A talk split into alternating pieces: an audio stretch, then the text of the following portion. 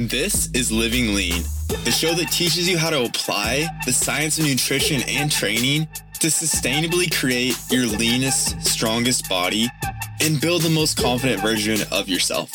I'm your host, Jeremiah Bear. Let's get into the show. What is up, team? Welcome back to the show. It is Q&A time. Let's just dive right into the questions today. First one we have is biggest life lesson the chaos of 2020 has given you? All right. So, honestly, I would say there are a couple here. I, I think that 2020 for me very much has the biggest lesson that I've taken from 2020 personally is how much we decide our role in life. Are we a creator or are we a victim?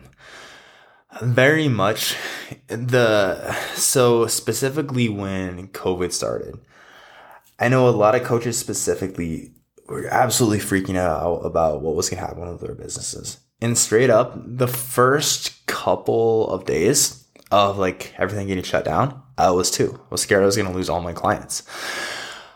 And then all of a sudden, since then, I've had this very weird, uh, at the time, and like since then, I've had the strongest conviction I had a weird amount of calm at the time. All of a sudden, like, I just had, it just came to me that this was my time to be a leader. I can't like fully explain it, but I had the, suddenly, like, after the first couple days where I was freaking out, I just, I believe it was journaling that it just like initially came out like, this is my time to be a leader. This is the time when we really establish our footprint on the industry. Our coaching service does. And I had such clarity on that that since then it like that lit my ass on fire to create even more. Like no matter what, although like yes, it might not be the most ideal time to um for someone with a like coaching service or something that many people would consider non-essential.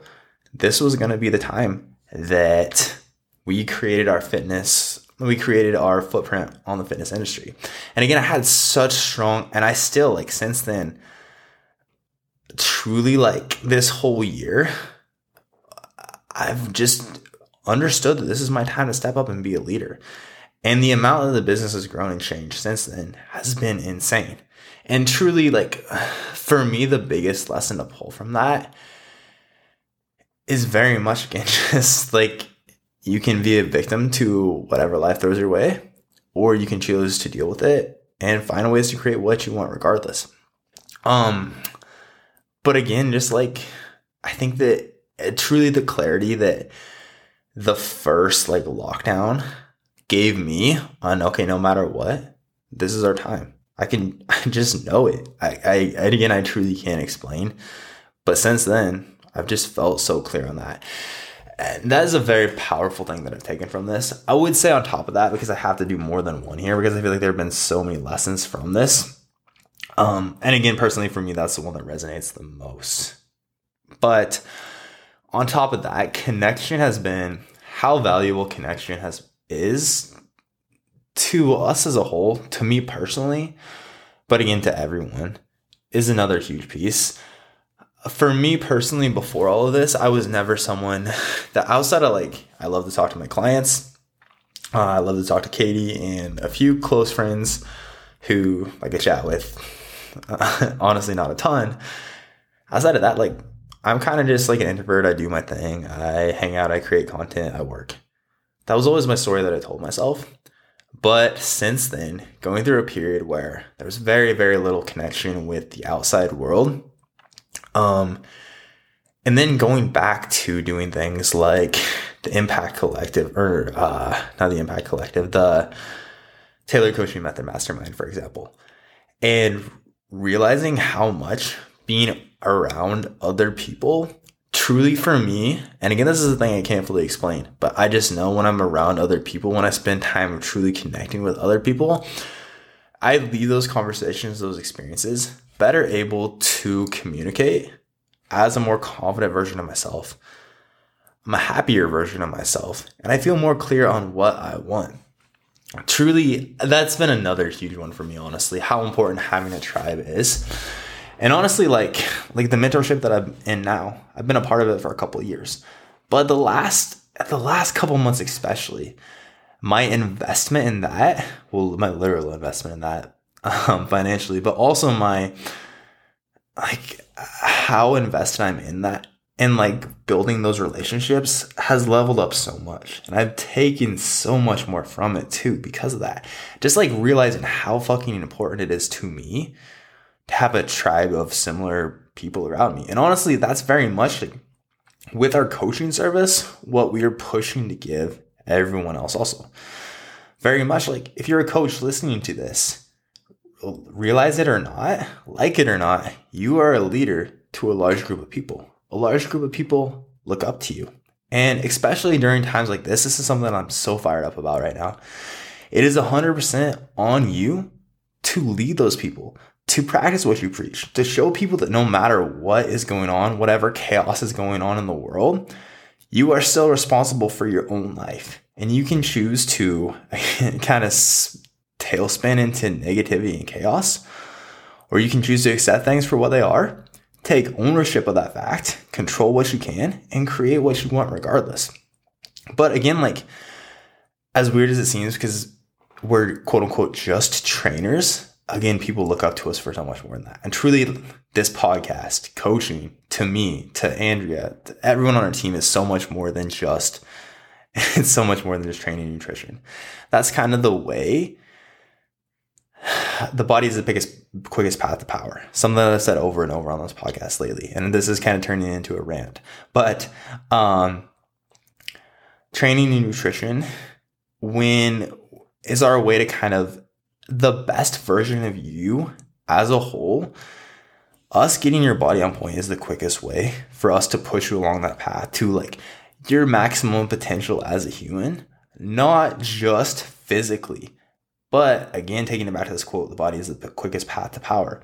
As we've talked about many times, like people get their body on point and then they start focusing more on personal development. And then like one of my clients was talking to me the other day about how um since she's decided to invest in this, like also I want to get my mental health on point. So I'm working with therapists and all these other things in my life are just so much more on point as a bleeding over effect of working with a coach. And that's the reality of this shit. That's why we truly love this so much. It's so much more than like helping people get abs, um, which is a cool side effect, of course. But that I would say would be the second biggest lesson that I have learned from COVID. To sum all this up in a package, I would say you're responsible for creating your conditions. No matter what the outside world throws at you, you're responsible for creating your conditions day to day. And very much like no matter what the hell is going on outside of us, we can still very much choose to have a very productive day, a day that's in alignment with what we want, or we can choose for our days to be utter chaos. I know for me, it's like, okay, what, uh, creating my conditions. So, for example, for me to have a successful day, I know that I need to wake up at 6 a.m. I need to get in my 30 minutes of studying, plus my 30 minutes of personal development, plus my quick walk, plus my greens, etc. I can choose to do those things and set myself up for a day where my mind is on point, um, my mind is on fire, I'm ready to create, I'm ready to help, or I can wake up, I can look at my phone. Shit, I can even wake up at the same time, but I can roll over, I can look at my phone, I can scroll through social media, I can watch Netflix for the first 30 minutes of my day the conditions that I create there are drastically different. And very much my mindset as a whole. Am I, do I have a mindset of abundance or do I have a mindset of scarcity? That's 100% dependent on how I start my day. I create my own conditions. And if I fuck up on this, if I don't follow through with the shit that I know I need to do, which yeah, straight up happens sometimes, then things are to spiral quickly. So again, as a whole, no no one is coming to save you. no president, no any whoever uh, Boris. I think that's the dude in uh, the UK. Um, no one is coming to save you. It's your responsibility to create the conditions for success. You choose to do that every day. You are choosing yes or no. I'm creating the conditions to lead me to what I want and create what you want with your life. Um, I am fired up now, but I believe that is all I have on that. All right, next question came from my guy Paul.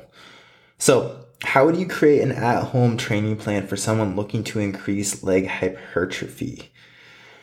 All right, so here, first and foremost, I would absolutely go back and listen to the last podcast that dropped on Wednesday that was the definitive guide to at home training that actually works for building muscle. Um, but when we're talking about at home training specific for whole leg hypertrophy, let's assume that this person probably doesn't have like dumbbells or barbells. So likely we're working with bands, loaded backpacks, water bottles, and the like. Okay. So here we know the the factors that we would manipulate for muscle growth frequency volume and intensity intensity intensity being load is going to have to be lower. So thus it makes sense for us to push frequency and volume a little bit higher. So really i would first and foremost capitalize on frequency basically meaning we would train lower body pretty damn frequently but with different movement patterns and different loading modalities etc so here, then when we're looking at okay, lower body training, um, and I asked him to, fo- I followed up with this like quad specific, hamstring specific, or glute specific. Okay, kind of as a whole, just lower body, tr- um, lower body hypertrophy. So we can assume glutes, hamstrings, quads. We want to hit all of them with a good amount of frequency. So if we're looking at quad hypertrophy, we know that basically we need to train and really we can look at okay glutes hamstrings quads we want to try to train them in a shortened lengthened and likely mid-range position. So for quads basically we can train squat patterns and um knee ex- like a more basically patterns that to simplify it somewhat sim- stimulate or simulate a leg extension. So basically how i would go about this is we're going to alternate. I would train I would likely train four days a week. No matter what, I think that four days per week full body is a pretty good split for anyone training at home just because again intensity is going to be so much lower or you can train upper lower four times to six times per week. So let's just say that we're training four days per week full body. There's going to be two more quad focus days there. Actually let's look at this as anterior posterior. So two more quad focus days two more glute ham focus days. On the quad focus days, we're going to train likely because the client doesn't have a lot of load to work with. We're going to want to train um, like a unilateral lunge variation, most likely. So, be it a split squat, a walking lunge, etc. Now, here, the thing to realize is when we're looking at hypertrophy specific programs, we also want to make sure that they're able to achieve a lot of knee flexion because that's going to allow for um, the most quad stimulus per rep. Now, the problem is like a walking lunge or even a rear foot elevated split squat, well, they are great movements specific to quad hypertrophy, again, because your back knee is likely going to hit the ground before you've achieved a ton of knee flexion. So think your knee or your hamstring coming really close to your calf. We'd likely want to adjust these slightly. So for quad hypertrophy specifically, I would likely have the client do one day, a front foot elevated split squat. They're going to load this heavy with bands. So let's say, or excuse me, backpack, like a loaded backpack. Um, now, the beauty of this is too that we can't. The a front foot elevated split squat is a pretty challenging movement, as is a rear foot elevated split squat. So we can load these to a challenging extent pretty easily. So for like the front foot elevated split squat, what I would do is have like a loaded backpack. They could either be holding it, like extend the extend the straps, and they could be holding it in each hand. The backpack is under the legs. Um, and you could honestly even like, hey, if you have one of those big, it's larger than the five gallon jugs, those big ass water jugs, like, hey, maybe you're holding one of those in each hand. Um, and then we have a band around the front knee connected to something else like some wall um, shut in a door frame. But again, it's the band is wrapped around the front knee and then in front of you. So from the bottom of the rep, as you are coming up, as you're driving the knee back, you have to push it back against the band, which is going to create more resistance. Plus, you have a load in your hands. So that's really going to overload the quad. Specifically here, like that band is going to help make knee extension more challenging. So it's going to overload the quad more.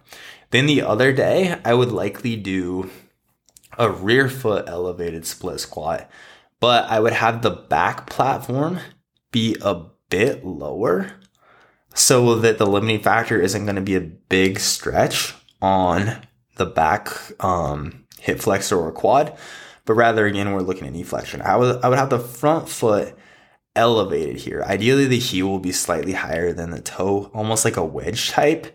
So again, that's going to be more prone to drag the knee a little bit more forward, which again is going to create more knee flexion. So this is going to be your more quad dominant day.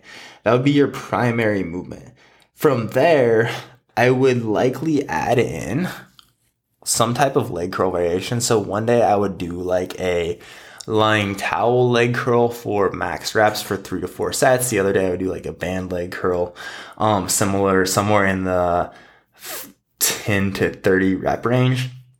Um, so we're training, we're training, uh, knee flexion for both of those. And we're going to dive into, so from there, basically, um, we're training a heavy quad dominant movement and then a quote unquote lighter, more hamstring focused movement. And then I would do the same for, so on these heavy quad dominant days, basically we are training lighter, um, leg curl type movements. And then we are training more like quote unquote pump work for your glutes. So think like banded hip thrust. Maybe you have a backpack, a heavy loaded backpack on your hips, plus bands under your heels and over your thighs. And you're training hip thrust like that.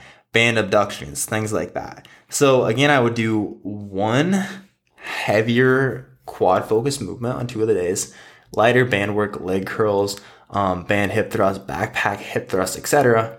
on the other days. So from there, then on the flip side, on the other days that are more posterior dominant, so glute and hamstring dominant, then we are going to be training primarily some type of heavy hinging pattern.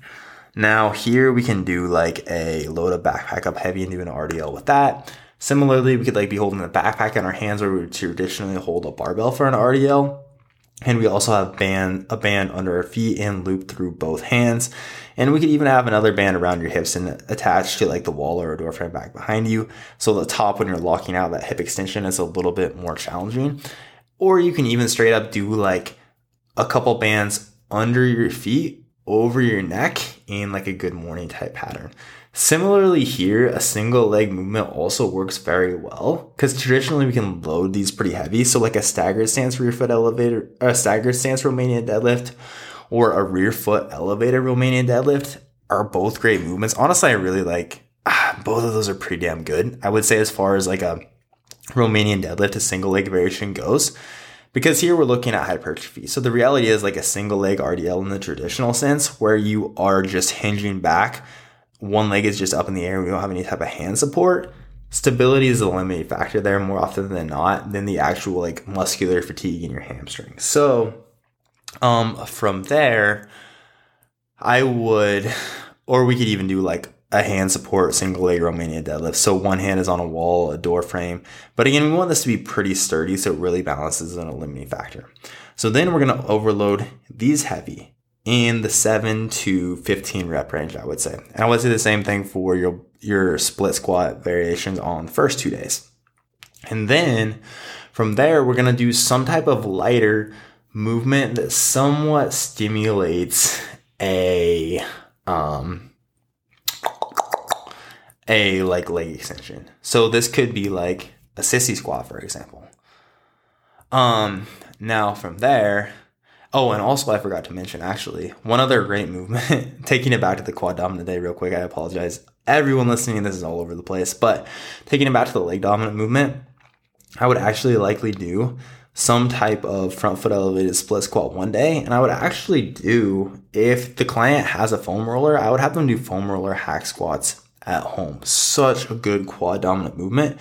So basically, foam roller behind your back on the wall from there, if you just put a band over your neck, under your heels. You can wear a backpack on the front side of your body, or you can hold any object in your hands, like even five gallon water jugs will work great.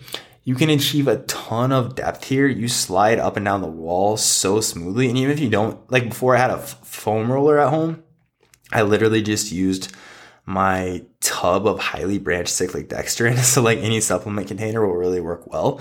You roll up and down the wall surprisingly smooth. It feels very similar to an actual hack squat. That's likely what I would program as the primary movement for the other day. And then I would program like a secondary from there, like another lunge, like maybe higher, slightly higher rep walking lunges in the like 10 to 20 rep range.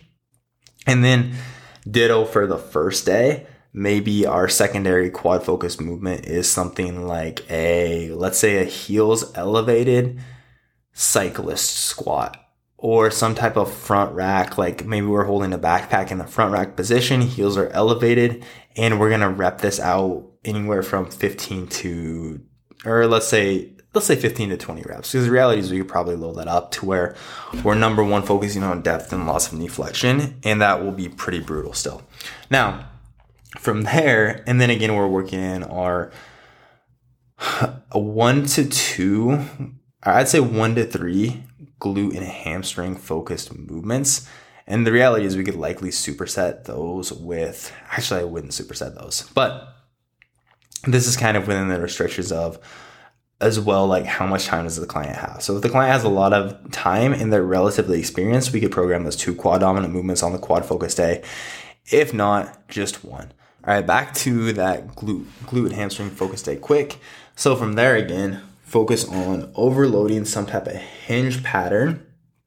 And then past that, we would likely add in like some type of knee flexion replica. So sissy squats are a great one here. Um, if the client's knees feel okay with it, which the reality is most people just do when they execute it properly. To again, so we're thinking in a nutshell, like quote unquote heavier glute and hamstring focused, lighter quad focused, but we're still touching the muscles with a lot of frequency. And then past that point, I would make sure I would likely do like one heavy hinge, one heavy hip thrust day for the posterior focus day, and then supplement it with the other. So then like one slightly lighter for like uh 15 to 25 reps, either a hip thrust or maybe like a banded good morning.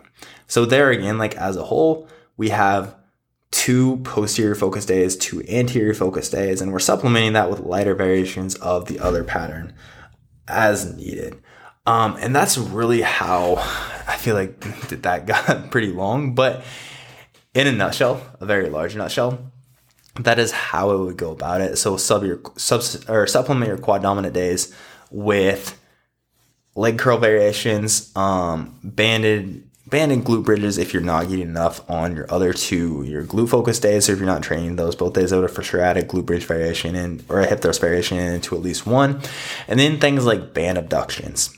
And then the other days are kind of the opposite. Lighter quad pump work, heavier hinge and thrust work. and that's how I go about it. And that is what I have for you for today. Now, as you probably picked up from this episode, we love taking the science nerding out over it, and helping teach you how to apply that to yourself as an individual. So, if you've been struggling to achieve the body composition that you want, hit the link in the show notes to apply for coaching with us. We'll hop on a strategy call, talk you through the best training and nutrition protocols to help you achieve the physique that you want. And if we're a good fit to work together, we will help you create a fully, we will create for you, I should say, a fully customized training and nutrition program periodized to help you meet your specific goals. Again, link for that is in the show notes. But again, that is all I have for you all today. Thank you for tuning in.